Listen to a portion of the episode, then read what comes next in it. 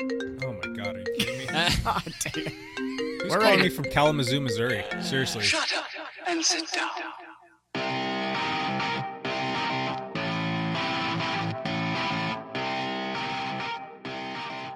this whole gravel thing has taken off. It's such a disruptive trend. Changed the cycling world as we know. You are listening to the Dialed Podcast with Matt LeGrand, Evan Price, Golden Boy Lance Hepler, and Jake Von Turing. Always remember that you are one ride away from a good move. I have a bike. And you don't. Gravel bikes, by nature, are fairly do-it-all utilitarian machines. With wheels. Wheels. I have a bicycle. You don't. I have a bicycle. You won't. You won't. I have a bicycle. When you take away all the weird social discomfort that comes with trying to figure out if you're wearing the right thing or if you look right for the bike that you're riding, more people become interested in riding bikes again. Hmm. Who'd have thunk it?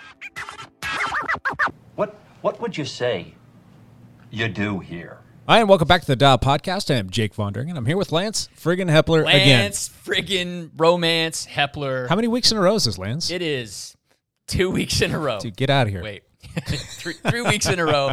It's time to leave town again. Sweet. Coming to us over uh, FaceTime with a, a very funny face. Uh, Mr. Matt LeGrand. How are you, Matt? What's up, guys? Good to be on the podcast. Good to be here. Lance, can you take a picture of that so we can He's, post stuff later? he's got some dumb um what is it? Some- Emojicon or something? some Memo- it's a filter. memoji, guys. It's pretty fantastic. yeah, we've got a special guest with us today. Uh, some might know him as FedEx or EdX or something around the X thing, but uh, Edward Dudlick. How are you doing, Edward? Great. Thanks for having me. Yeah, he's going to have some uh, cool insight for us a little bit later on when we talk about the topic that we're going to talk about today. Exciting. Sweet. That's to be determined. Yeah. All right. Hey, let's backpedal. Um, Matt doesn't have a whole ton of time. He's got to go like finance the world or something like that. But um, Ed doesn't have a lot of time. correct. Matt has like weeks. Yeah. we, as a matter of fact, we might just leave it on like record and let Matt just, Just blabber on for a minute. hey, Matt, you've been up to all kinds of crazy stuff. Why don't you backpedal for us? Uh, okay, so I had surgery on Thursday on the Achilles, and um, I rode outside the day before and swam the day before. So it's kind of like I knew that this was going to be a long time before I would be able to do anything. So that was excellent. Super happy that I got to do that. And uh, surgery went well, as far as I know. I mean, basically, they knock you out, do the surgery, whatever they do to you, you don't even know. And then you come to and you're like, "How'd it go?" And they're like, "Hush your pretty little mouth. You're leaving now." and they don't tell you, don't really tell you much. Uh, and then you're on your way. So I have a cast on my ankle, and it's hard to know if they did anything, right? Because I don't even know, like, did they cut into me? I just, all I know it's a big thorn on my ankle, and I'm not supposed to walk on it. Uh, That, that pain- cast looks like it goes all the way to your hip joint. Does it just go up to your knee? uh, you know, that's just special effects. It just it goes below the knee. So All right. Very cool. I know. I, I guess I could probably do something more creative than that, but uh, yeah. So it has not. It's been surprisingly low pain. In fact, I took a little bit of ibuprofen, a little bit of Tylenol, and like, but not. I mean, I don't even know if I needed much of that. It's just it has not been painful. So that's been a surprise, right? Because you know, in my experience in the past, I've, I've basically had this surgery before on the other foot, and uh, it was significantly more painful. Although I think I was doing more stuff, and this time I'm really just like keeping it elevated, laying around on the couch, laying around in bed, like really doing nothing, and you know, using my knee scooter, which is pretty cool. I put a bell on it, and uh, So I'm, uh, using using my knee scooter when I whenever I scoot around the house. I'm, I'm waiting for the YouTube knee scooter review. How about you, Lance? That is that would be brilliant. the YouTube knee scooter Uh, review.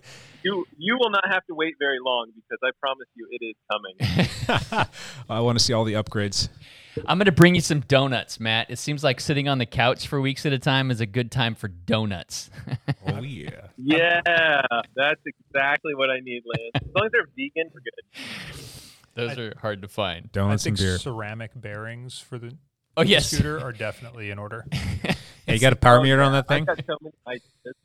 I've got a lot of ideas for this thing. I was gonna um so maybe I'll have a video out by by the time this podcast goes live, but like I'm gonna add bike computer, like probably the Hammerhead Karoo and uh, Put some aero bars, some clip-on So- aero bars on there. the Varia. Var- I don't have a aero bars. I can't do that easily, but the Varia radar for sure. Maybe some bike lights. I'll swing. And, I'll uh, swing. and I will be I'll swing a scooter's care package by your house on my way home. Yeah, that'd be good. But I, I should have lots of stuff that I can add to this. It does have a nice little basket on the front, which is nice. and uh, you know, I um I'm, I'm I could oh I probably have like a little like bike mirror that I could add, which would be funny. That Uh, would be good. So I, uh, yeah, uh, be on the lookout for a YouTube video or some sort of video that I'll post. You know, I'll post it everywhere, Instagram and and YouTube and all the places. So Sweet. Love it. Cool. Hey, Lance, Yes. what you been up to? Um, so we haven't backpedaled for a couple weeks, Correct. actually. Yep. Um, I did end up going to do that mudslinger mountain bike race. Yep. I did. Uh, I actually felt better during the race than I thought I would, but placed much worse than I expected. Oh no. So I think I made some comment that I was hoping to be top five, and I barely cracked the top 10 in my age group. So uh, a lot of people showed up for that race. There were people that came in from like California and Idaho that did that race, which I wasn't quite expecting. Some Regardless- hitters or are they strong dudes? yeah, they were strong dudes. Sweet. Yeah, one guy made this podium that I've never even heard his name before, and That's great. I know most. Yeah, it is good for the racing. So, uh, yeah, had a great time out there. Lots of teammates did the race. Uh, Terry Hamness, yes, he did beat me. Attaboy, Terry. Boy, Terry. good job. Um, uh, although he only beat me by one place, he didn't have that good of a day either. So I was ninth, and he Hey, was. that's a win in. Terry's book. So. Yes, it was. It was great for Terry. I was kind of stoked for him. I actually, I held him off for like three quarters of the race, so he didn't catch me till like the last quarter of the race, which was kind of. I was like, "Where the heck is Terry?" He should, and then he'd caught me and passed me, and I could You guys both made it through without technical issues, or you did No. have a bit of a slight issue, didn't Uh, well, yeah, I got a, I got a, um, I got a branch stuck in my spokes, and um, and I, you know how you're riding and you hear something like whap whap whap, and I kept thinking, oh, it's just gonna come out, it's gonna fall out. Yeah. It, the branch was hitting me on the butt every revolution. I'm like, this has got to just break off, and and it never actually like came out. So I had to stop, jumped off, saw that it was actually through my spokes. I ripped the branch out, jumped back on, and uh, kept riding. Finished the race. Didn't realize I'd broken a spoke in the middle of that. So? How out of true did it throw the wheel? it wasn't terrible. Okay. I, didn't even I didn't notice it. I didn't even know it was um, the spoke was broken until I was cleaning my bike like two days later. Oh, wow. I'm like, oh, there's a spoke broken. So the DT Swiss held up pretty It, strong. huh? it held up really well. Good. So I have a lot of hard miles on those wheels, and um, yeah, it did just fine. Sweet. So that race went pretty well. Uh, from there, uh, I ended up taking a short trip to Pullman, Washington, to help my daughter move some stuff back. And kind of funny, while we were out there, um, I wanted to do some gravel riding because the gravel roads out there are like just phenomenal. Riding in the Palouse on the gravel roads is just fantastic. So I jumped on my gravel bike. I didn't know this, but it had rained like two days before, and the gravel roads are beautiful, but there's plenty of spots where the gravel roads, the gravel goes away, and they're just dirt farm roads, and those were unrideable. Oh wow. I, I was I was doing a downhill section. The gravel ran out. There was like a mile long like dirt section. I'm going downhill. The mud was so sticky and so thick, Oh, it that. stopped my bike. I had to stop. So like it just like glommed on your wheels, and it was like not allowing them to turn It- through the stays and the fork. yes, Okay. correct. Wheels, I've had that happen on a mountain bike before. my the bottom bracket, my derail, all of it just completely like like gl- I had to walk it.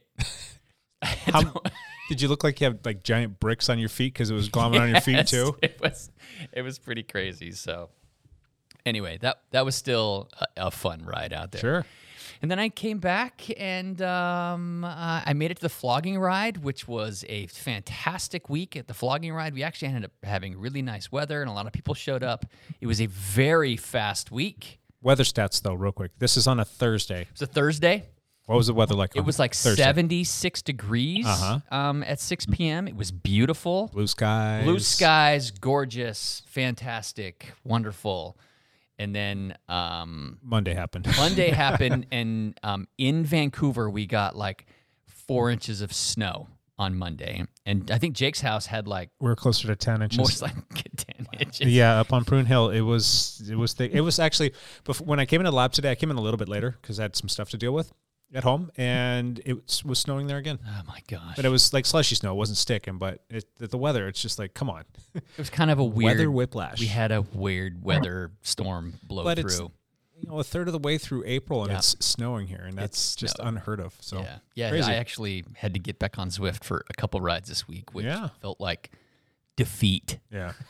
so going back to the flogging ride, that was good times. It was good times. Um, I some big Guy Van showed up. Nate Scott showed up. Um, Josh Monda? Josh Monda showed up. It was kind of funny. The the POA guys, the uh, the the competing team that we compete with, they always bring like five or six guys. Sure.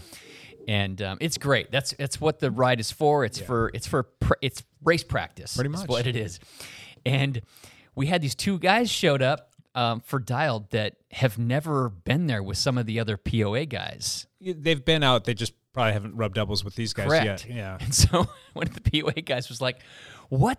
What the heck? All of a sudden, there's two other guys show up from Dialed, and they're just."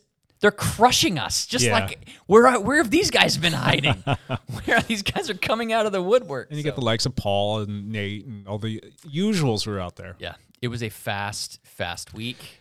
I noticed that. I looked at the times for all the different different segments, and there were so many records, so many KOM set, and just everybody who was on that ride rolled through and crushed everything that was you know existing, just because the pace the pace, Pace was, was just super high. Yeah. Yeah. and we had um, a f- few new teammates who came out as well. Like Laura Mullen was out there. Yep, Laura Mullen She came crushed and she hung with the A group as well. out. That's She did. yeah, I love it. So it was it was a lot of fun. And of course, I was gone. And Jake was uh, playing in Texas. Yeehaw. Enough of that. I, you don't want to hear anything else about me. I rode Zwift and I had I had a good couple weeks. Great. Ed, Ed, back pedal. Not a lot on my back pedal. I also was stuck on Zwift most of the week. My one attempt to ride outside on Saturday, I was going to do a couple laps of the lake, like Sure. you and I had talked about. And as I'm coming down 28th Street, I was getting pelted in the face with hail at about 30 miles an hour. What the hell? And so the, that. The, the notion that I was going to start another lap when the entrance to my development was immediately on my immediately on my right and I went mm-hmm. out of the window. Came home with a whopping like 33 minute ride outside this week. It was it was sad. Straight on the kicker bike after that, or just call it a day? I called it a day then Yeah. and got on the kicker bike to pre-ride some of the race course for next week Sure. using my Garmin computer, which was convenient. Because it's been a year, and, and there are some bigger climbs than I really remembered. I guess I was suffering too much to have any clear recollection of what the course was like. there's long there's long climbs in this race that's happening next weekend. Gravel race, yes. So Should be fun. should be fun. Cool. I think so. I was gone. I You were missed gone. all of the fun festivities here. Came back and it was snowing. So, but um, I did. I did take my bike with me to San Antonio, Texas.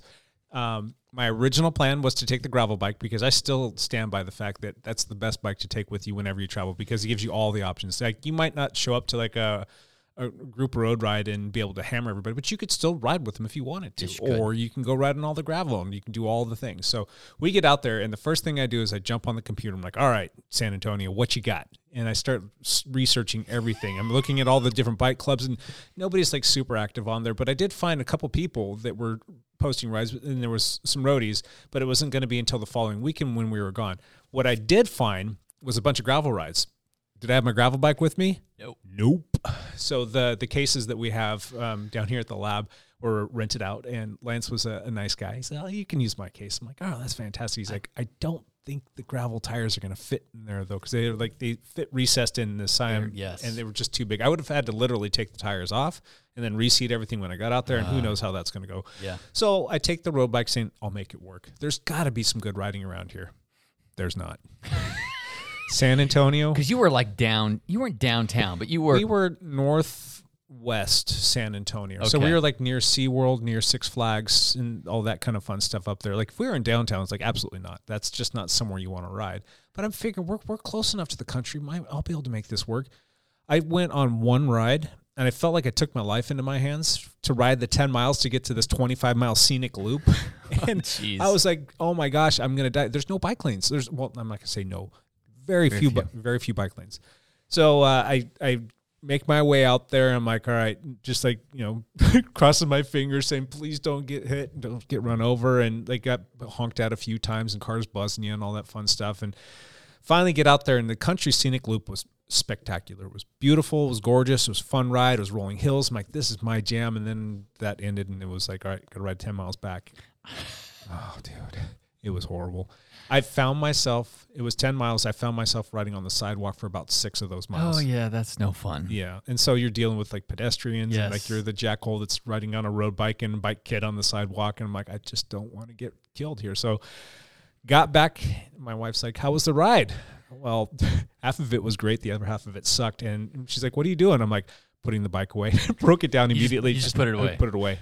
And the next day, went and rode on the, um, the, the, the trainer that they had there. Uh, it Could have had her. You could have had her, her drive you out. yeah, to the but loop. that's a pain in the butt. It I don't is want pain it because the like they're trying to go to the pool and stuff like that. We're trying to manage stuff. I'm trying to spend as much time with the family as I can, and then if I'm going to go ride, it needs to be efficient. I don't want to be gone for half the day because we're on vacation, supposed to be doing family stuff. So I just I put the bike away and just you know what I'm going to walk over. They had a really nice gym. I mean, it had a, a rowing machine there, so I got my row in. And it, they had the you know the upright bike. They had a spin bike, and they had the things there, but it's still just it's riding indoors. And then I finally said, "F it, I'll just Yeah. ride. I'll just ride when I get home." It, it you know the riding at home's been going really good.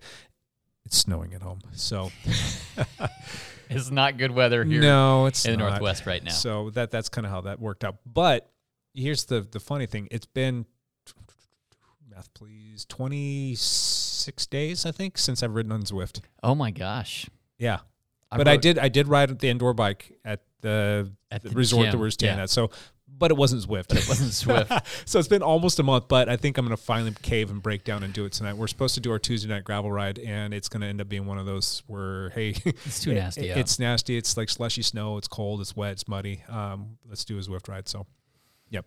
Anyway, moving on. Moving on. Yeah, that was uh, I don't know. It was fun. I, I was really bummed to miss the uh, the, the flogging ride, but it is what it is. Cool. Bailey, top five. Hey, yo, Champ Bailey. Yo. What's up, dude? Hall of Fame. Champ is here. What's up, dude? Okay, so lots of racing happened this last week and a half. Yep. Uh, the Tour of Flanders happened. Yep. Uh, quite exciting because um, uh, Tadej Pogacar and Mathieu van der Poel got away in like the last like 2K of the race or something. I'm trying to remember. This is all off the top of my head.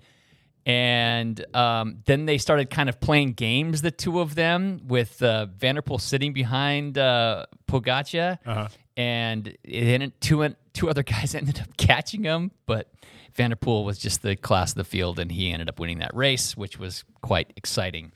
Um, I believe last week we said, I think we called Wout Van Aert to win the next race, which was Amstel Gold or the Tour of Flanders. He didn't do either of them because he got COVID. COVID, yep. Yep.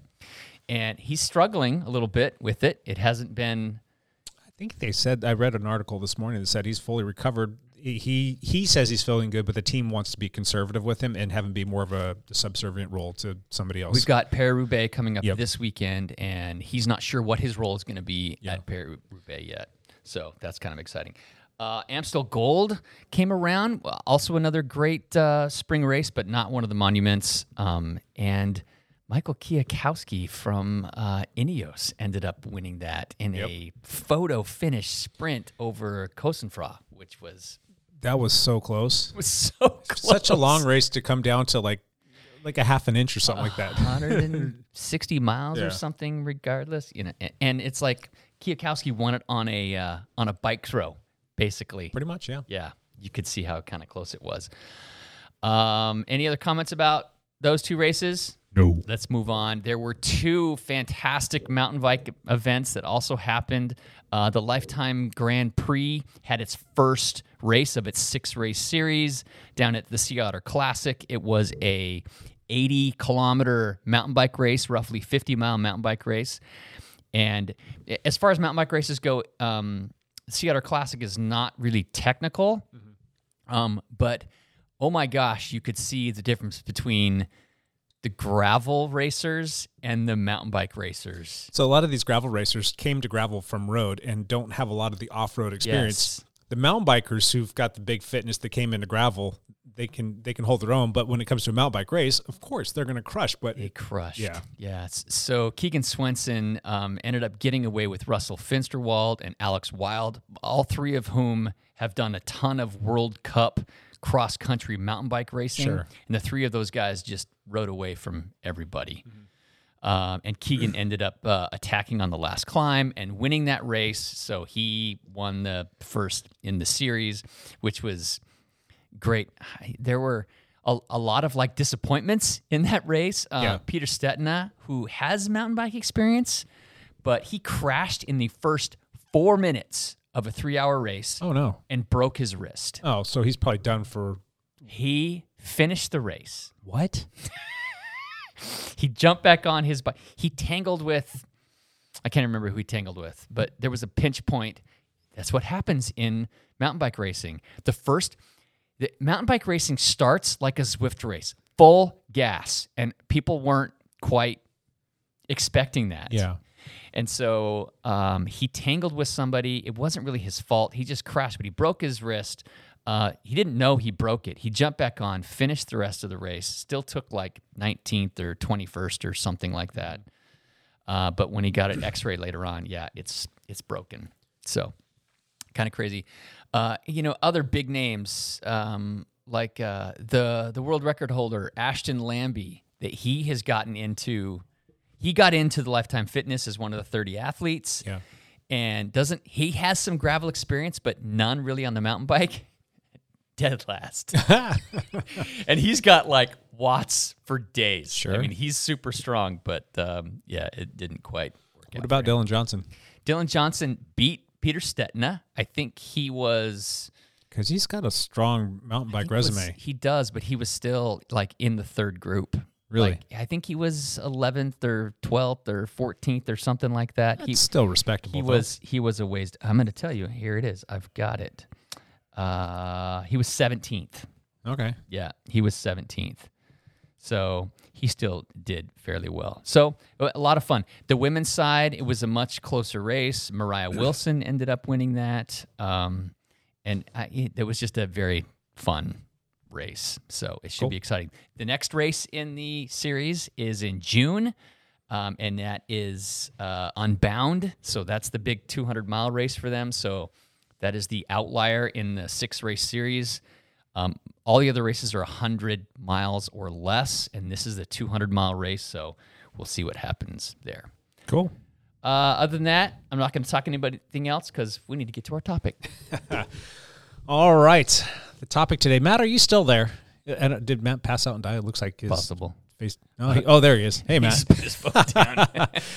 he didn't want to listen to. Oh, I'm still I'm still here, guys. okay.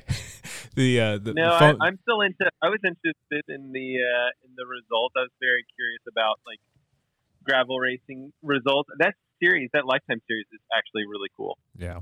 Cool. All right. So our topic for today, our gravel playbook. the gravel playbook. The playbook. gravel playbook from the guys sitting here at the table, and then and Matt. And So Matt, have you done a gravel like a formal gravel ride yet?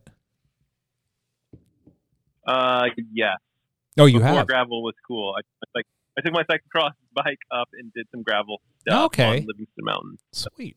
Okay, well, so my thought process was is we got a bunch of things that we can share, and then maybe Matt can ask, ask some questions along the way. Maybe we can convince him to Yeah, get himself get himself a little gravel bike and come out and do some gravel riding with us. So that would be uh, Probably Fun. Yeah, and, and we could. I have plenty of questions. all right. So we're gonna So- run around, kind of give you. It was gonna be like a what's our top ten, but I think there's too many things and whatnot. But I just want to kind of throw out a playbook for folks that might be interested in gravel or new to gravel or considering gravel or maybe somebody that's been doing it for a while and they're just wanting to you know pick up a few tips and tricks. Uh, d- we should also introduce our, our guest a little bit Go more ahead. as well. So uh, we've got Ed Dudlick with us. Um, Ed is a super strong cyclist. He's done several gravel races. Yes, he has. Uh, he comes to us from where? Did, what city did you move from? Most recently from DC. From DC. He uh, works for. That. Um, I didn't say that word. If you heard it, we're gonna beep it out. He works for an firm. I work in a highly regulated industry. He works in a highly regulated industry. Okay, move on. Move on. um, and so uh, that's why we got Ed in here too, because he's done quite a bit of gravel riding and racing, and uh, plus we kind of like Ed most of the time. I'm mostly not that annoying. He's Pretty mostly- obnoxious, but Well, he's got a- all for all of us. a pretty, you know, diverse background in terms of like his athleticism and his like disciplines of things that he's participated in. So Yes. triathlon and Reformed road. triathlete. You've kind of dipped your toe a little bit, maybe in some mountain biking or I've, I've ridden a mountain bike, There you go. not in a, a But very long Bodybuilding. Ed moved to the Pacific Northwest about a year and change ago, and really just fell in love with the area, and then fell in love with the notion of like I can go right out in all those hills and all these gravel Yeah. roads, and has just taken to it like a duck in water. Is Yeah. that a good good analogy? That's good. yeah, I put 2,000 miles on my gravel bike in less than a year of owning it, most of which were proper off road miles. Yes. Um, Jake very humbly told me once that he thinks I've, I've ridden more of the gravel around here in a year than he did in seven years living here. Yeah. So, well, he's not. A, I mean, you don't have a bunch of kids tying you down to. You got to go to soccer games and baseball and drive kids all over the place. So I'm kind of like stuck with like, all right, I've got this much time and I'm going to go here because it's close. You're not afraid to get in the car and go try everything. Yeah. And so he's kind of become a great gravel resource for me. Like Ed, what do you think about this area, or what's something that you got up your sleeve? yeah, it's been uh, a real fun experience getting to explore the area by Sure. taking the gravel bike out. So, uh, you know, I've been out in the Dalles and Dufur and, and areas where we're going to be racing in a couple of weeks and out towards the Coast Range, uh, all the way up in Yacolt and whatnot, and just kind of getting around and seeing Good. what's what and what the different terrain is like. And Also Olympic Peninsula Yep, and little more spots in Washington State. Yeah. So Ed kind of fast tracked the whole like learning process. So it's all fresh in his head and he's learned a lot of things. He's probably made a bunch of mistakes along the way and he's probably come up with some pretty cool ideas or hacks or whatnot. So he's definitely going to be a good resource for us in this conversation. Yeah. Um, he doesn't have a whole heck of a lot of time, so we're going to try and go relatively quick. Lance, I'm going to have you start. What's something that you think that everybody should add to their playbook? Uh, first thing you should do uh, riding gravel is lower your tire pressure, especially if you're hopefully you're on tubeless if you're riding out on the gravel, uh, but lower your tire pressure. Um, lower tire pressure on a gravel ride or race not only makes it more comfortable, but it actually can be faster as well because your tires will take up a lot of that bump and Sure. Now there are a few caveats. I mean, if you're already running a proper tire pressure, don't necessarily lower your tire pressure because all of a sudden maybe a burp flat or maybe a, a wheel strike or you know something like you roll a tire off because you hit a corner too hard. You got to kind of get in there and know what tire pressure you should be starting with in general. Um, and that's going to be very specific to the person and the rider weight and the rider style and, and all that fun stuff. Where are you riding out on your bike? Okay, I I'm 185 pounds. I um I'm riding 45s. So I'm riding pretty big tires. And that's the width of the tire. that's the width of the tire, 45 mils. Uh-huh. And um I ride that uh, at about 27 to 25 psi. Okay, so what are you running up front? 25 psi. The rear's 27? Rear's 27 psi. Okay. How about you, Ed? Where are you at? So about the same weight as Lance. I've got narrower tires on the bike right now, about 40 mil, Uh-huh. and I've usually got that at around 30 up front and 35 in the rear. That's about spot on with where I'm at as well. How about you, Matt? What are you running your tire pressure at? On the mountain bike tires, I do sometimes like mixed road and trail and stuff. And so I'm probably like 25 to 30. And usually I just forget to pump them up and just go out and ride them soft. So Gotcha. Now, there's a couple other little things that you need to consider too. Lance, you are running Cush Core in your tires. I do have tire inserts in my tire, Cush Core. With Cush Core or tire inserts, you can usually go three to four psi less Correct. for still and still be okay. Uh huh. So I do have Cush Core. That makes a difference. Okay. And you are running with Cush Core. You're obviously running tubeless, and I think everybody here is running tubeless. And that that's one thing about riding off road. Don't ride with tubes because you're going to find yourself flatting, pinch flatting. Yep. If you get some sort of a puncture, you're going to Yep. be changing that out in the middle of nowhere. You're going to get such a more enjoyable ride experience, not having to change a flat tire, or flat tube. Um, so running tubeless is definitely highly recommended. Yes. Agreed. Correct. Cool. Um, Lance, uh, Ed, do you have a, a tip for us? Uh, allow for a lot more time than you expect the ride to take. Yes. one of one of the things that is really hard to determine, especially if you've never ridden the course before uh, or the the route before, is what the surface conditions will be like. Sure. and that can vary enormously from season to season, Yeah. depending on the precipitation and, and temperature and everything. So I, I routinely try to allow an extra hour in telling my wife when I expect I'll be home. She usually pads an hour on top of that, and there have still been occasions when I have gotten in the doghouse because I'm Sure. late. So. What's interesting about a lot of these gravel routes is the nice gravel routes usually have a significant amount of climbing, especially here in the Northwest. And sometimes you don't know what the what the road conditions are going to be like. And if the road conditions are bad or soft or really chunky, it will increase your time dramatically. So it's hard to not only on the way up but on the way down you know you can't always factor in the descents being as buttery smooth and fast as you think they'll be Sure. sometimes they're rock Oh rock no! Forget that. You just send it. Doesn't or- matter how. you just rip it. I- That's what's. I think you that's what spoke Crush last Course week for. about lax, about Lance's lack of self-preservation Yes, I- instincts. we did. so- Um, I'm going to jump on top of that, and I'm going to say, um, for me, like know your abilities and don't ride outside of your comfort zone. I mean, even if you are riding with other people, let them go because if you're not comfortable on the bike, you don't have the bike handling skills that a Lance has, or you don't have, um, you know, the, the experience on a particular course that Ed has. You know, ride within your abilities because you never know when you're going to come up on a pothole, a loose corner. You're going to come up on some like chunky rock that's going to roll around differently. You don't want to or baby heads. We Ba- talked about baby heads. baby heads. Yep. Yes. you don't want to be in a bad situation to where next thing you know you're on the ground and you're hurt or you hurt your bike or you know whatever. Just ride within your own abilities.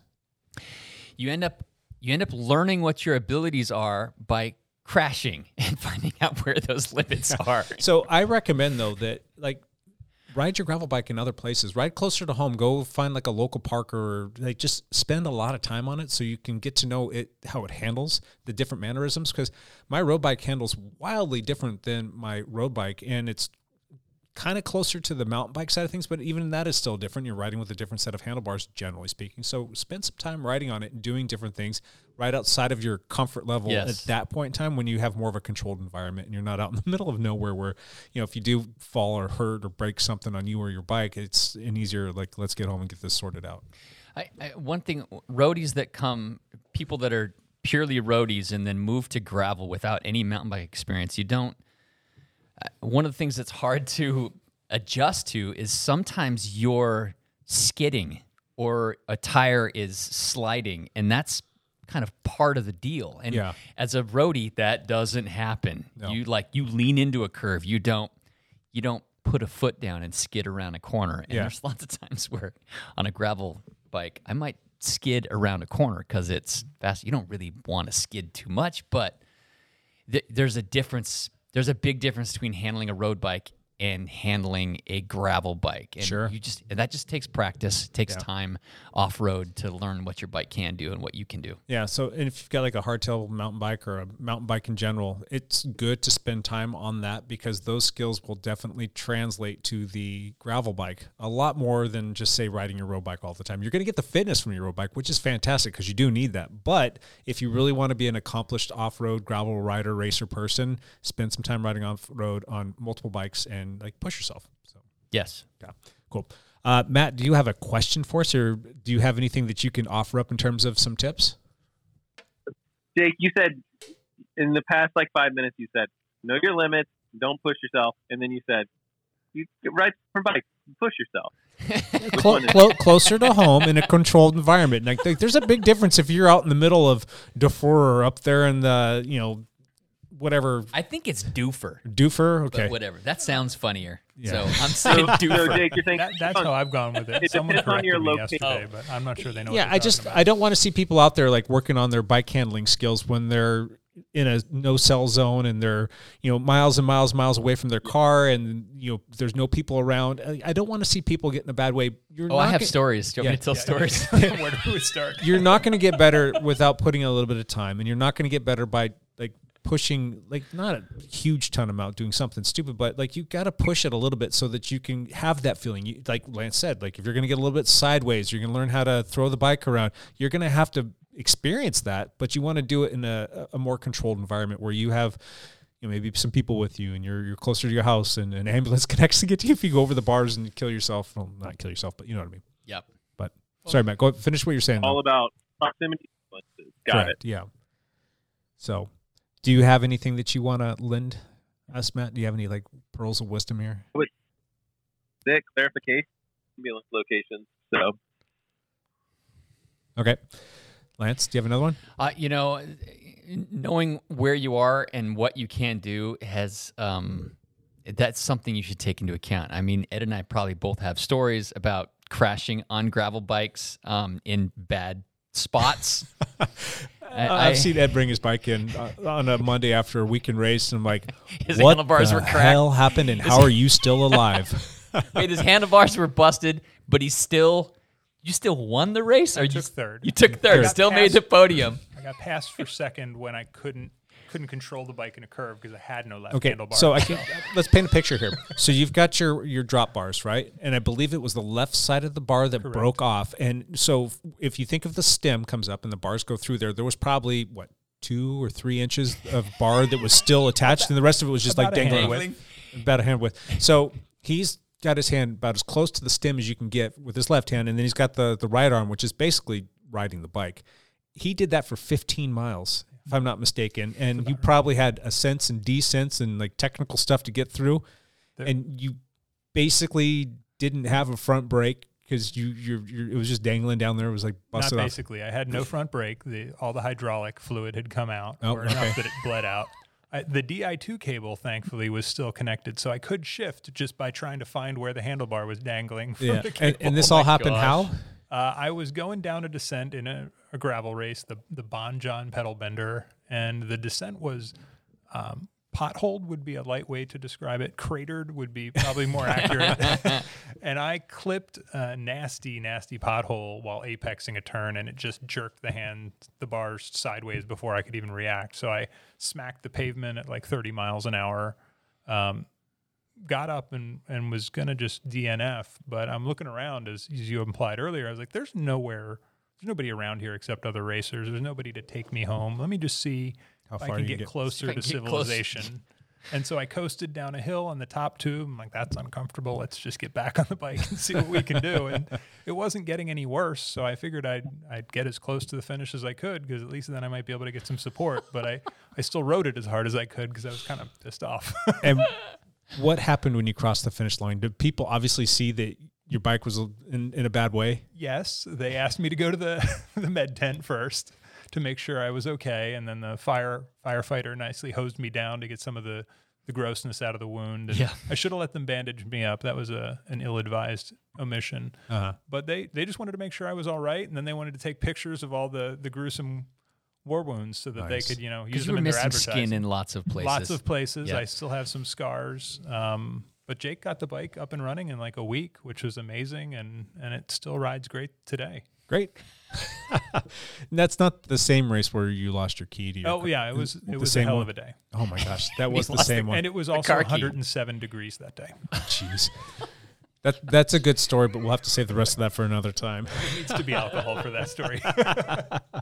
Uh, Lance, did, did you finish saying what you were going to say? I'm just saying I was there was a ride once where I was um I, I was in the Gifford Pinchot National Forest. I was completely by myself. It was only like a 50 mile gravel ride, but I was doing descent and I tend to push my limits on the descent and I overcooked a corner and almost went off a cliff. I ended up I ended up double wheel skidding uh-huh. with the foot down and and like took out two tree seedlings like like five foot tall trees Oh my God, like Lance. just drilled them and luckily didn't break my bike didn't break myself but if i'd gone off the road you it just you wouldn't have found me Nice. I wouldn't have been found. Well, so no, I'd like to chime in there if I can. I, one of my absolute top tens for the playbook, for me personally, is my Garmin InReach. Oh, the yeah. little satellite communicator that I carry with me everywhere now. Um, and it's gotten me out of some tricky situations. You know, my wife's been able to pick me up a couple times where, you know, I was just way behind schedule or I flatted and could could ride on the wheel, but only for so far because my CO2 canister was busted. You know, it, it's been a not quite a lifesaver, and I hope it never literally has Yeah. to save my Well, life, but it could. Just on the last gravel ride that we did together, we got separated, and the, the whole group went right, and Ed went right, but went beyond us. But we were supposed to go left. I think I don't. I'm still kind of unclear exactly where We we, got were supposed to separated. go. But we got separated, and then we all assumed that Edward had got ahead of us, and that we all assumed that when we got back to the cars, he was going to be there waiting for us. We get back, there's He no wasn't Ed. it, yeah. But like within a minute of us getting there, I get a text from Ed from his InReach, and I, I was able to receive a text, but I wasn't able to send one back. But I at least knew that you were okay. So I ended up getting an InReach, a Garmin InReach, uh, because of an incident I had in Arizona once. So I was in Flagstaff, Arizona. I found this 40 mile gravel loop that looked just fantastic. I'm halfway through the loop. I'm literally, I'm already two hours in. It was a long, it was a difficult loop, and I, this is going to sound like a broken record. I was railing a descent. and I went over a rock garden and completely blew out my rear tire. So I I cut I sidewall cut the rear tire. So I was running tubeless. It was not fixable. Um, it wouldn't seal, and I had to end up putting a tube in it. But there was a moment there where I couldn't get it to seal properly or couldn't get it to remount, and there was no cell signal. There was no way for me to get a hold of anybody. I'm literally like 25 miles from. There was no people out there. I, I had so if I'd had the Garmin Reach, I could have texted my wife and said, "Hey, you need to get close to this point because I'm stuck." Luckily, I was able to get just enough air in that tube that I was able to finish the ride and get. I like self rescued myself, but if I had really broken something, I might still be out there in the mountains around Flagstaff, which was also not good. okay, this is gonna that that that's an excellent suggestion. That InReach thing is fantastic. I don't have one. I probably should get one, but I generally ride with others. And if I'm riding with one of you two, you got one. So True. by proxy, I have one. But anyhow, um, They're Available here at the lab. yeah, they're exactly. 300 bucks roughly. Ish somewhere there. And How much are they a month? They're like twenty six dollars a month, and you can activate it just for the months you're going to use Sure. it. So Yeah, you can turn it off during the winter months if you're going to be staying at home. So that leads me to my next point is um, be self-sufficient. You know, take all of the things that you're going to need. Like there's if it's going to go wrong, you want to try and have it with you for the most part like a chain link, like a a tube, a patch kit, a plug, those kinds of things. Make sure that you've got all the parts and pieces. And then secondary to that, know your bike inside and out. Like I don't think it's appropriate for somebody to go out and go crushing things in the gravel hills and be out there in the middle of nowhere by themselves if they don't know how to fix like the basics on their bike. So if I didn't have a tube on that Flagstaff ride, Yeah. I'd, I would have been in trouble. Yeah. If I'd have just trusted my my tubeless and not had a tube with me, I'd have been in trouble. been screwed. Yeah. There was another time in uh, St. George, I was doing a big descent and got my chain stuck and actually warped my chain. And so, go yeah. ahead. Anyway, um, we're going to continue with this conversation, but we do have to say goodbye to Ed because, like I said, Ed's got to go finance the world. So, Ed, Ed has a real job. Me and Jake have fake jobs. Ed, we do appreciate it. Do you have any uh, final parting shot, or do you want to say your one last thing? Just thanks for having me. It's been a lot of fun. I, you know, I listen all the time, and now I actually get to do it, which is pretty cool. And, Yeah. and come out and ride gravel with me sometime. I'm always up for a ride. I know a thousand and one routes, and Yes, I'm always sir. happy to show it around. Yeah, we do appreciate you coming by. We will uh, catch you soon, and uh, yeah, have a good rest of your day, Thank you, Ed. Same to you all both. right, see you, bud. Um, all right, so going back to uh, the gravel playbook, I've got a few more things. here. I'm sure Matt's got some questions for us, maybe, and I know Lance got some stuff. Um, Lance, you were talking. You want to finish your point? Yeah, so there, I was doing this ride in St. George. Um, I chain sucked my chain and actually warped my chain. Yep, I so remember you doing that. I didn't. It didn't just get stuck. I actually bent a link. Yep. And okay, I'm effed if that was the case. But I had a chain tool with me. Yep. And another and a link with me. Correct. I was able to remove the warped links, put my chain back together, and self rescue myself. Exactly. Even though I had already called somebody to come pick me up, and while I was waiting, I fixed the bike myself. And Yeah, I mean, these are the things that, that can go wrong, but it, it's not very much to have a chain breaker tool that's part of your multi tool with Yes. you in a little tiny master link. That's, what very common. If you suck up a rock or a, a stick or something, chances are you're going to damage your chain, and th- that's going to get you out of a pickle. yes, So that's good. correct. Um, Matt, do you have any any questions for us? Do you have anything to add?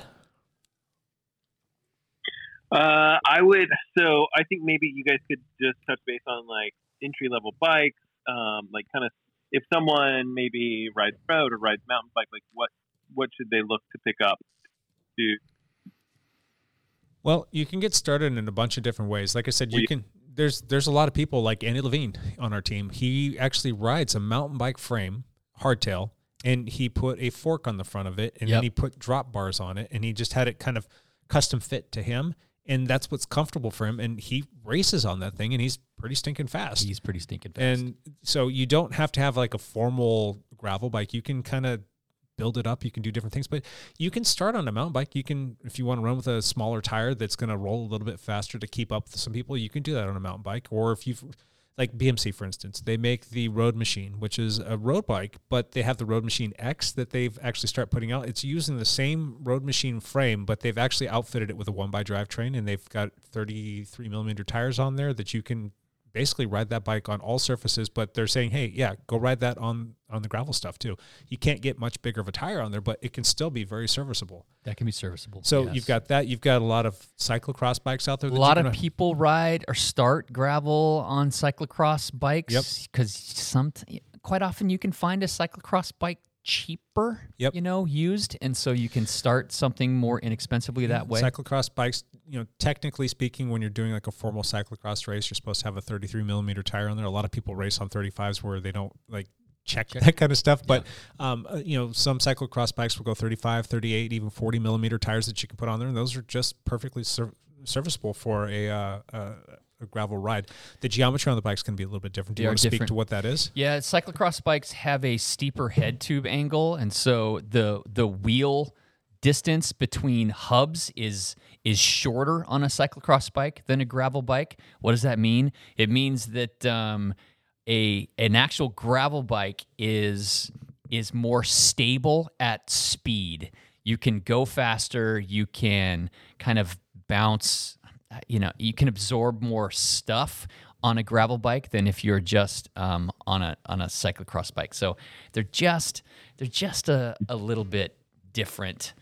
Um, not not that I, know lots of people that still do gravel races on a cyclocross bike that don't uh, you know that just don't want to buy another gravel bike and they have a cyclocross bike.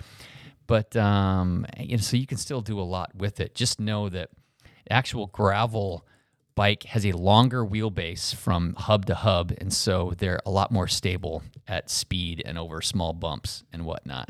So that kind of helps quite a bit. Matt, what other uh, what questions? about suspension? What about suspension on gravel bikes? Suspension on gravel Seems to bikes. be like kind of the new thing. that that is kind of a new thing happening um, with gravel bikes. Um, suspension with gravel bikes. Uh, there are some forks that have come out recently that have like 30 millimeters of travel that Correct. are still fairly light, and so that's the biggest thing with gravel bike suspension. The more suspension you put on a bike, the heavier it gets. Correct.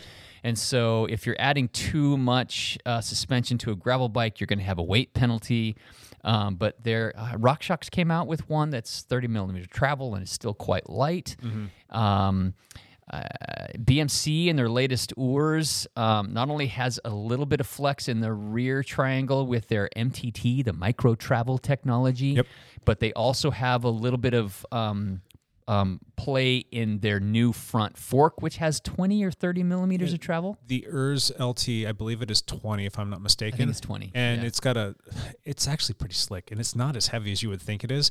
And it's all suspension that's built into the headset of, or the, the head tube of the, the, um, the, the whole I guess fork and and It's um, not like a normal shock. correct, and it's not like what was the the Specialized ones that Diverge? Is that what it was? So they had the sp- suspension built into the stem and on the steer tube. Yeah, I think so. This one's like da- actually down in the headset. When you get on the bike, I'm like, okay, it, it- I still haven't ridden one. And at first, I'm like, is this going to be gimmicky? Then it came in. We had one. It lasted here for 12 hours. It's sold immediately. Exactly. And um, I wanted to get a chance to ride it, but uh, the reports back on it from the gentleman who purchased it have been very favorable. And in the fact that it locks out, like truly locks out like 100% is, is fantastic. And then you can open it up for when you're hitting those chattery roads. It's going to make for a much more smoother ride. It's going to keep better traction on the, the road and the, it's not going to wear you out. Yeah. So, and there's not too much of a weight penalty. So they kind of did something cool there. I'm still curious if it's going to be, you know, all that in a bag of chips or not. What what would be curious to see is like what the pro gravel racers actually what what do they incorporate or not? I think know? that they're not going to do it because It's too much of a weight penalty. It's a weight penalty, yeah. Yeah. And um, it's yeah, I, I think that's hundred percent just a weight thing. If they can come up with one that that fully locks out, that's fully light, that fully works as intended, Yeah. they might jump over to that. And I'm curious because BMC does have another gravel bike coming out this summer. I still don't know. It's it's like they've completely embargoed everything. They haven't shared anything with us, but they they've got one coming out. That's going to be an aero uh, gravel bike. I'm curious if they build any kind of suspension into that at all. Is it going to have the MTT in it? Is it going to have something integrated into the, the suspension? I don't know. We'll see. But Yeah. we don't get want to get too BMC centric here, but there are a lot of options out there. What's because we ride BMCs and we love them, and so that's why we know so much about the BMC gravel bikes. Yeah, there is the one. God, what it's like, it starts with an L or Lauf? It's Lauf, yeah, it's got that suspension. Yeah, that suspension thing built into the the lower Fork. part of the fork. Yep. that looks pretty intriguing. There are guys that are racing that. Um, And it's sti- still, it's only like 20 or 30 millimeters of travel. It's Yeah. not a ton, but it's enough to like absorb washboard roads. Yes. Not completely, but just to take the chatter off. yeah, you don't understand what we're talking about until you actually get out there and you start going over that stuff. And like you can handle it for 10, 15, 20 seconds, but if you have to handle that for a half an hour or an hour, it It's- it, it just you it, wears you out It big time. you. Yeah, Yes. So Plus, if there's a descent and it's on a gravel, it's on a gravel road that has a lot of washboard, it is extremely dangerous because you could just you don't have as much contact with the road and you can go down much easier. And so a little bit of suspension on a washboard descent would just be freaking fantastic. Gotcha. Lance, do you have any other pro tips to put into the playbook for all these uh, aspiring gravel riders out there? Because Um, that's 100% hands down the most commonly asked question is like, I'm thinking about getting into gravel bikes, gravel riding. What kind of a bike should I get? What do I need? And what can you tell me? I mean, we get these things all the time. So now I can tell people, go listen to this, co- this podcast. Yes. Uh, next thing I, I would take is a uh, is a vest, um, Yeah. a CamelBak, some kind of hydration pack. Yep. No, Um, you turned me on to the CamelBak Chase Vest, and that's actually really comfortable. I've I've never really been a huge fan of the CamelBak, but this is pretty comfortable. It's It's built for gravel riders. Yeah. mostly. holds Yeah. fifty liters of water. Yep. Is that no? That's not right. I, something like that. Fifty It's- ounces of water. Yeah, a lot of these a lot of these gravel rides if they're 50 60 miles you might be out there for four or five hours uh, there's nowhere to get extra water so um, having a uh, a reservoir with you where you can bring your own extra fluids is definitely helpful. The other thing about having a hydration pack is you can have your tube in there and your chain breaker tool and extra nutrition and there's a handy little pocket for your cell phone so you can take pretty pictures of yourself when you're out there so Yeah, I like the fact too that on the straps that come down on your chest, there's little pouches in there, and it's very easy to keep your food there, and that's very easy to get to while you're riding your bike, Yes. as opposed to reaching around the back and all of a sudden you hit a pothole and your one hand on the handlebars. Like that's that's not happy times. correct So yeah so i do like uh, having a, a hydration pack with me on gravel rides now if i'm racing if it's under three hours or two and a half hours two hour race Yeah. i don't take a hydration pack correct. But if it's four or more, yeah, I'm taking a hydration pack. So teammate Chris Surratt, I can't remember if it was a mountain bike race or a gravel race, but I think it was in the ballpark of about 100 miles, and there was four aid stations that This was Dirty Kanza last year. Pardon me. This was Unbound. Unbound. Now, 200 miles. Did he have four different chase vests for that? He had four chase And vests. he had them at all of the different rest stops. And if you think about it, you're not having to stop and fill up a, a chase vest. Yeah, take it just- off and put it on and fill it up and all. The, he just took the one off and then he had a whole another one that was packed exactly the same way, and he would put that on. They're not terribly expensive. That's actually a pretty ingenious idea. Yeah. He also um, he had a, a Sherpa helping him. His wife Yeah. was running the you know, he would she would jump ahead to each aid station so she could swap the the vest for him. But Good. yeah, he that was one of the things he did in at Unbound because 200 mile race, gravel race, and that that one's brutal. That's like a 12 hour race. Yep. Yeah. Um, I think we've kind of alluded to this, but uh, let people know your route and your ETA, like when you expect to Yes. be leaving and getting back, about how long you're going to be out there riding, and just let folks know. And you you use the the um, the live link that you can send to folks on your computer. I still swear by that. My wife will give me grief every time she's like, "You went out and I didn't get the link this time." I'm like, "Oh, that's right," because I took I, it. I, I took the wrong computer. Sorry about that. I was just trying something a new computer out for whatever reason, but that works really well, and that way they can like know exactly where you're at. They can see what's going on. They can you know just keep tabs on you. Yes. So let people know what's going on, so that in case something happens, they have a general idea of where you're at, and they can start to piece things together. What else you got, Matt? Um, you know, good locations. I would say, you know, if, if people are looking to um, find gravel locations to ride, they might have questions that way.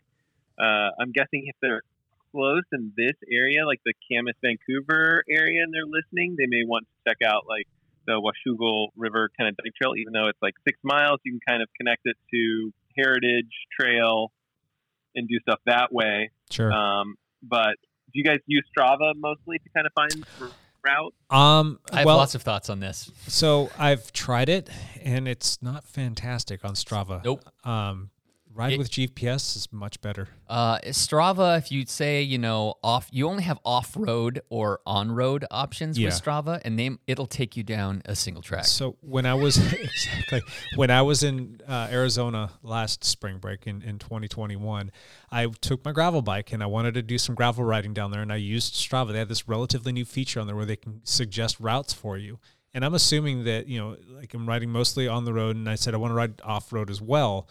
Well, it takes me on some fun trails. I'm like, this is very mountain bike centric, and then all of a sudden it takes me up the side of this mountain, and the descent on it was like the the best Not- enduro the best yeah. enduro riders were going to do okay going down this on a full suspension bike with like 160 mils of travel. Not me on my gravel bike. I ended up having to hike down the side of a mountain for about a mile just to get through this this section. So eh, at the end of things, it was okay. It was serviceable, but you've got to be fully like full disclaimer. You don't. It's not going to be exactly what you want it to be. My number one way to find gravel routes in a new city is um, I use Ride with GPS. Uh-huh. Uh, you have to be you have to be a premier member, I think, for this, or I don't. or maybe not to download. Anyway, I use Ride with GPS. I use their search function. Uh-huh. You have to type in the city close to where you're starting Uh-huh. at. Um, but then I put the word gravel in the search function, and then it will give me any route that is in anybody who's included a route near to that area that includes gravel. And and sometimes I have like three options, and sometimes I have a hundred options Yeah. depending on where I'm at. And then I can look. Uh, and you can put in parameters. You know, I'm looking for something between 20 and 50 miles Uh-huh. or something like that. And so that's where I've had my best luck in finding gravel routes. so just when I was in San Antonio last week, that's what I used was I, I ended up Right, getting away from because what I did is I used Strava's feature. They gave me three different route options, and you can say I want to ride on road, I want to ride this many miles, and it comes back and it gives you that that feedback. But I don't think they're necessarily basing it off. of They might be using some heat map data from other riders that have gone through there. But I'm like, all right, let's check out this route. And so I got on Google Maps, and then I started like just kind of scrolling through it when you're doing the whatever that is when you're on the road and you can actually just hop through basically following the route of the, the google car Yeah. and i'm looking at all of this and i'm looking at like a 35 mile route and there was maybe maybe a mile of um, bike lane and that's it. And then I'm looking at these roads and I'm looking at the volume of traffic, and we've got two and three lane roads, and there's cars flying all over the place. I'm like, hell no. Forget that. And so I jumped on Ride with GPS and I did the same thing and it did a much better job. And I, I looked at this and like there was getting out to that that 25 mile loop that I was talking about, that scenic route loop was fantastic, but there was not a better way to get out there. So that's not I'm not putting that on Ride with GPS. It was just that was that was all that they had to offer. But once I got out there, like that's that's much more in line with what I was looking for. And then you can start to look at the people that had done that before. I'm like, all right, a lot of people are going out and riding this loop. It's very bike friendly. It's just the getting there and getting back the part that sucked, but there was no way around that. Uh, Ride with GPS has been by far my best way to find gravel routes in Yeah. a new city. There is another website called gravelmap.com. Really? Yes. Okay, that's new to Um, me. But it's hard to find um, routes on it. It shows you sections like Sure. like gravel roads that Yeah. are good to ride on. So, but man, the best one by far is Ride with GPS. Yeah. Now with Strava, I was trying to hop on different club pages there, and I was seeing what they were doing. I was trying to look at the the different um, rides that they had posted. There was only a couple people that were riding stuff, but there were a fair amount of people that were posting rides that they were going to be doing for gravel, and that part was kind of cool because you can see like a community of people congregated on Strava, and you can see the rides that they have planned that they're going to go out and do. Yeah. I just have my gravel bike with me, so that that was okay. But I think if you use the two in conjunction with each other, that's probably not a, a, a bad call. But No. I think if you only have one to choose from, I, I 100% agree with Lance that the ride with the GPS. And finding a gravel route on Ride with GPS might take you 15 minutes, Uh-huh. whereas doing the other options might take several hours Uh-huh. of research to actually yeah. track something down and figure out a route that is workable. Yeah. But you know, nothing's perfect. I've also fallen, fallen, followed with GPS gravel routes that were just trash because it's just somebody that you know downloaded the route. There But- is another really good um, resource here locally. This isn't going to help somebody that lives somewhere around the com- country. Um, Our Mother of the Mountain. OMTM. GM. They have done a fantastic job of putting together some fantastic rides, and they how many rides do they put out a month? It's it's pretty consistent, isn't it? There's there's a there's a single route they put out every month Uh-huh. with like four different options. Sure. A long option, a medium option, a short option. Yeah. and they they catalog all the stuff on their website as well so you can go and see pictures you can see gps files you can see the whole write up on it it's it's really well done so hat, hats go off to those guys be awesome if they could expand or get some people to jump on they can cover other areas that have um, a lot of great gravel riding just to kind of document things because that is uh, that's a great resource Yes. so yeah That's a good question, Matt. yep That we talk too much about. lance it's your turn again what do you got Uh, another thing that you don't think about too much, but be prepared for dogs on these Oh, gravel yeah. roads. So um, it's it's m- it's not as much of it. I haven't found as much of an issue with it in the Northwest, but in other parts of the country where they don't get a whole lot of bike traffic on the gra- none of these road none of these gravel roads get a lot of bike traffic, but um, you just need to be prepared on how to deal with a dog out on the road. Um, usually, an aggressive dog, y- you spray a water bottle at it to, or you use loud voices to get it to try to listen to you. Loud voices So that is something that can happen. Um, what I found the best way to deal with an aggressive dog is to um, sl- this sounds weird, but slow down just a little bit and aim start to ride towards the dog if he's coming at you and then when you get near it that's when you sprint and and usually if you gap them enough they they give up Yeah.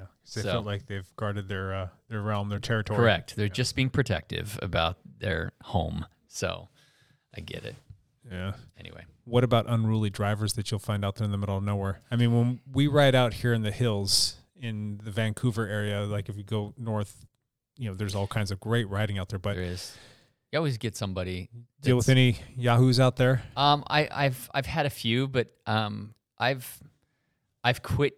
I've tried to stop getting upset about unruly riders, and just when they scream or yell at you or throw Smile their milkshake at you, I just smile and So, wave. You know, do know the area though, because like when we do the Jones Creek route, with that that loop that we did, if you go up to the Silver Star, um, Yep.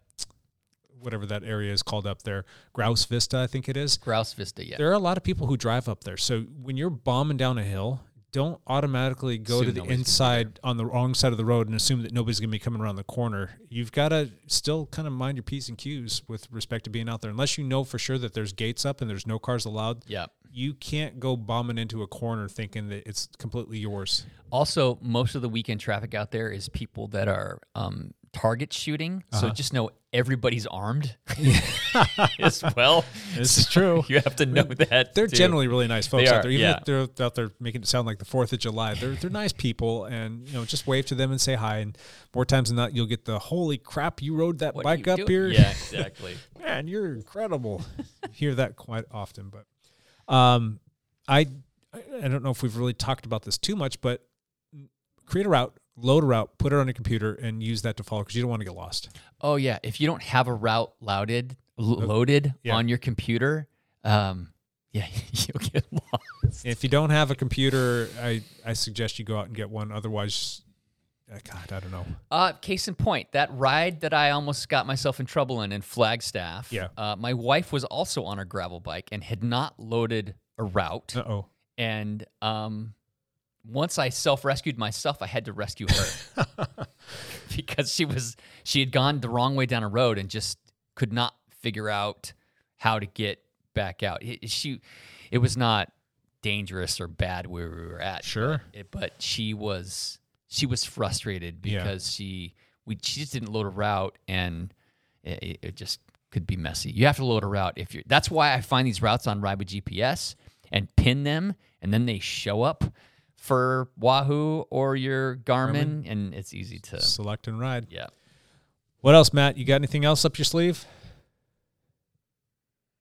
let's think um, maybe if people are new to all this gravel stuff and they're take me for example how about like if my budget for a gravel bike is maybe like two to three thousand bucks so that's like a nice bike that's not we're probably out of the used element. What what should we do? Should we should we call up dialed cycling lab or should we look at some specific stuff online? Like what should we do?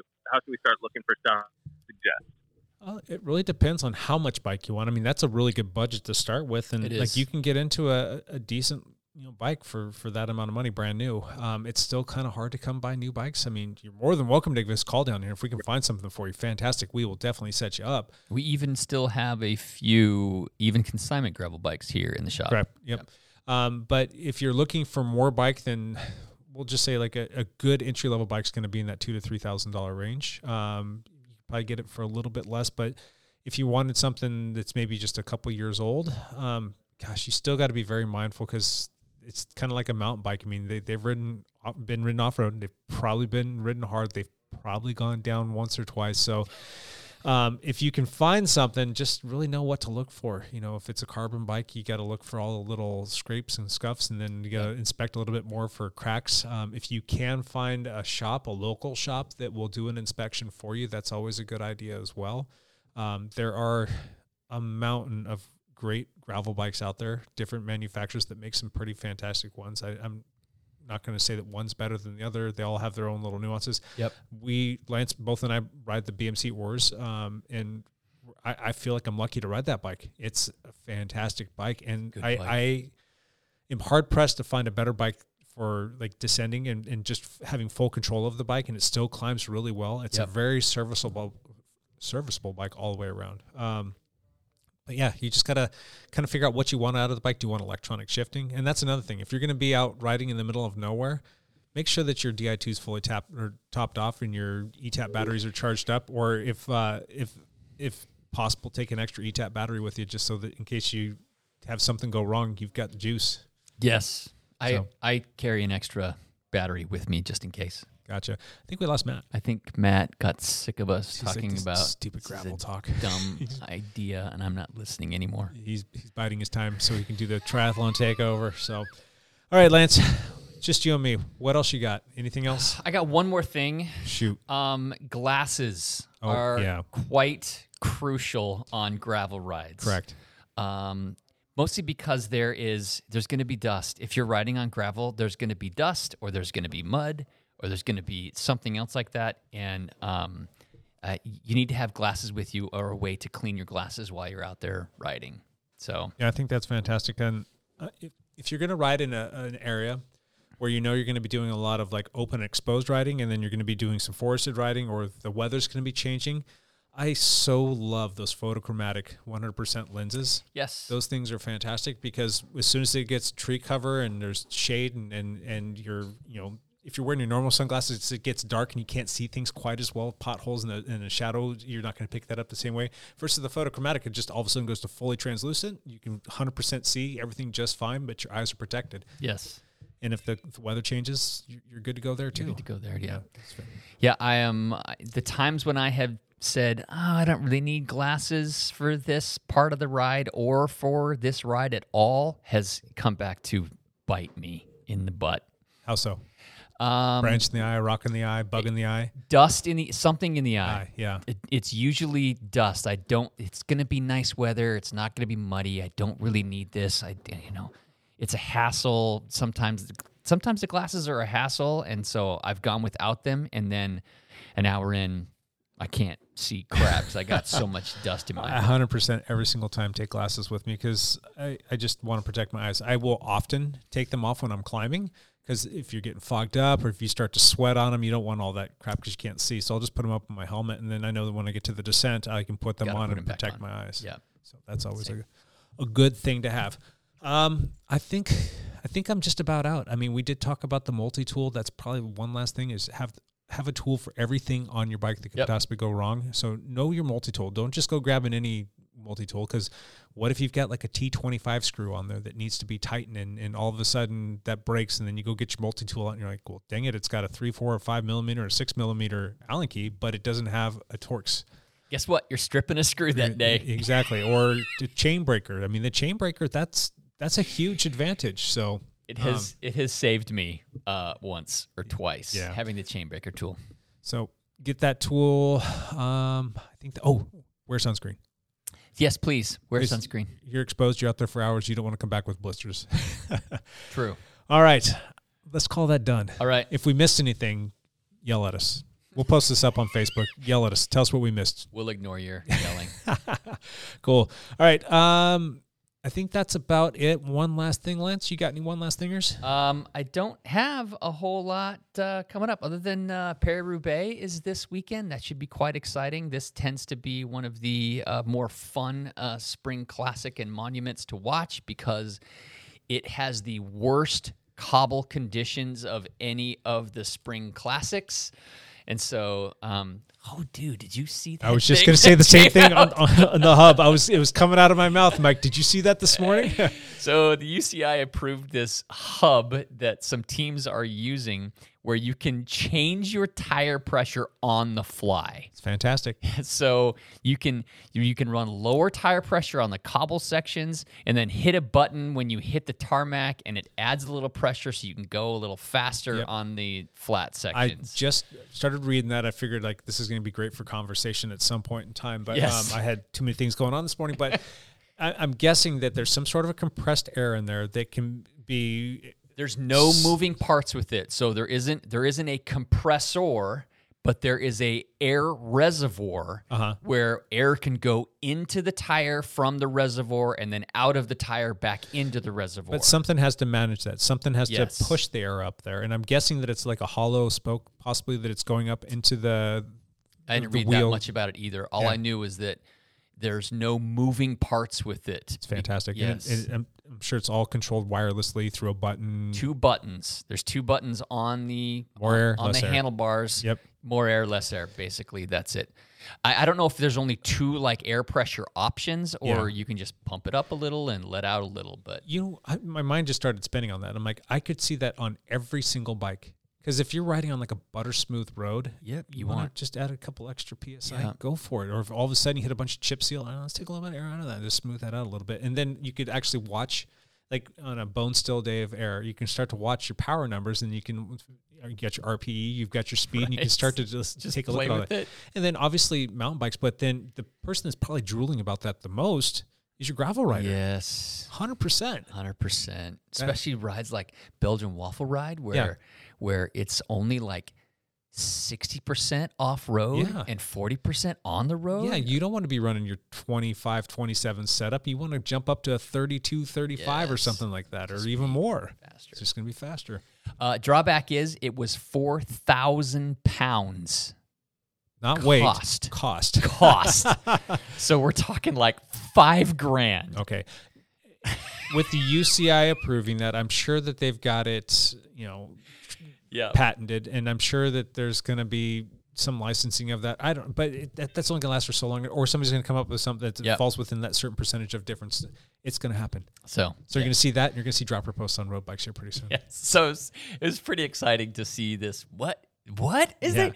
It, uh, an air, what? Yeah, it looks pretty cool. So, All right. My one last thing is I am excited for a gravel race that's coming up in a couple weeks, and I was excited for a training ride that was supposed to come up this weekend. It's still on the still on the calendar, but the weather looks like it sucks. we're not going to be able to do this ride if it's snowing out there. I'm not going to go out there and sit in the, the elements for hours upon hours upon hours in snow. What are we going to do this weekend to, to keep the training going? Because my training last week kind of sucked. uh, we well, uh, are we gonna do a hundred mile Zwift ride?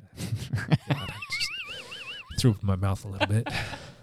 I think that might end up happening though. It might end up happening. I haven't. I haven't ridden outside for like five days because it's just too nasty here. Ah, let's go to Arizona. Let's just drive to Arizona.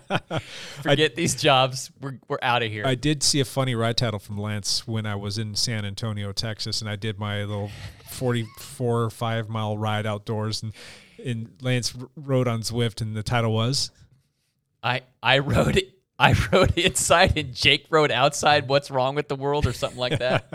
yeah, it was definitely backwards there. So cool. All right, I think that's about it. Any anybody that you want to say hi to or? Nope, I think that's good. Thanks, Matt, for coming on with us for a little bit. His his phone died. He sent us a message saying my phone died. No worries. Uh, thanks again to Ed for coming in to sit with us. I think we got to have him back in because he's got some stories and he's a pretty funny dude. So He is a cool guy. Yeah. I'm, I'm happy to have him around and ride with him. So on the team too. Yeah, so yeah. All right, we will catch everybody next week. Until then, bye for now.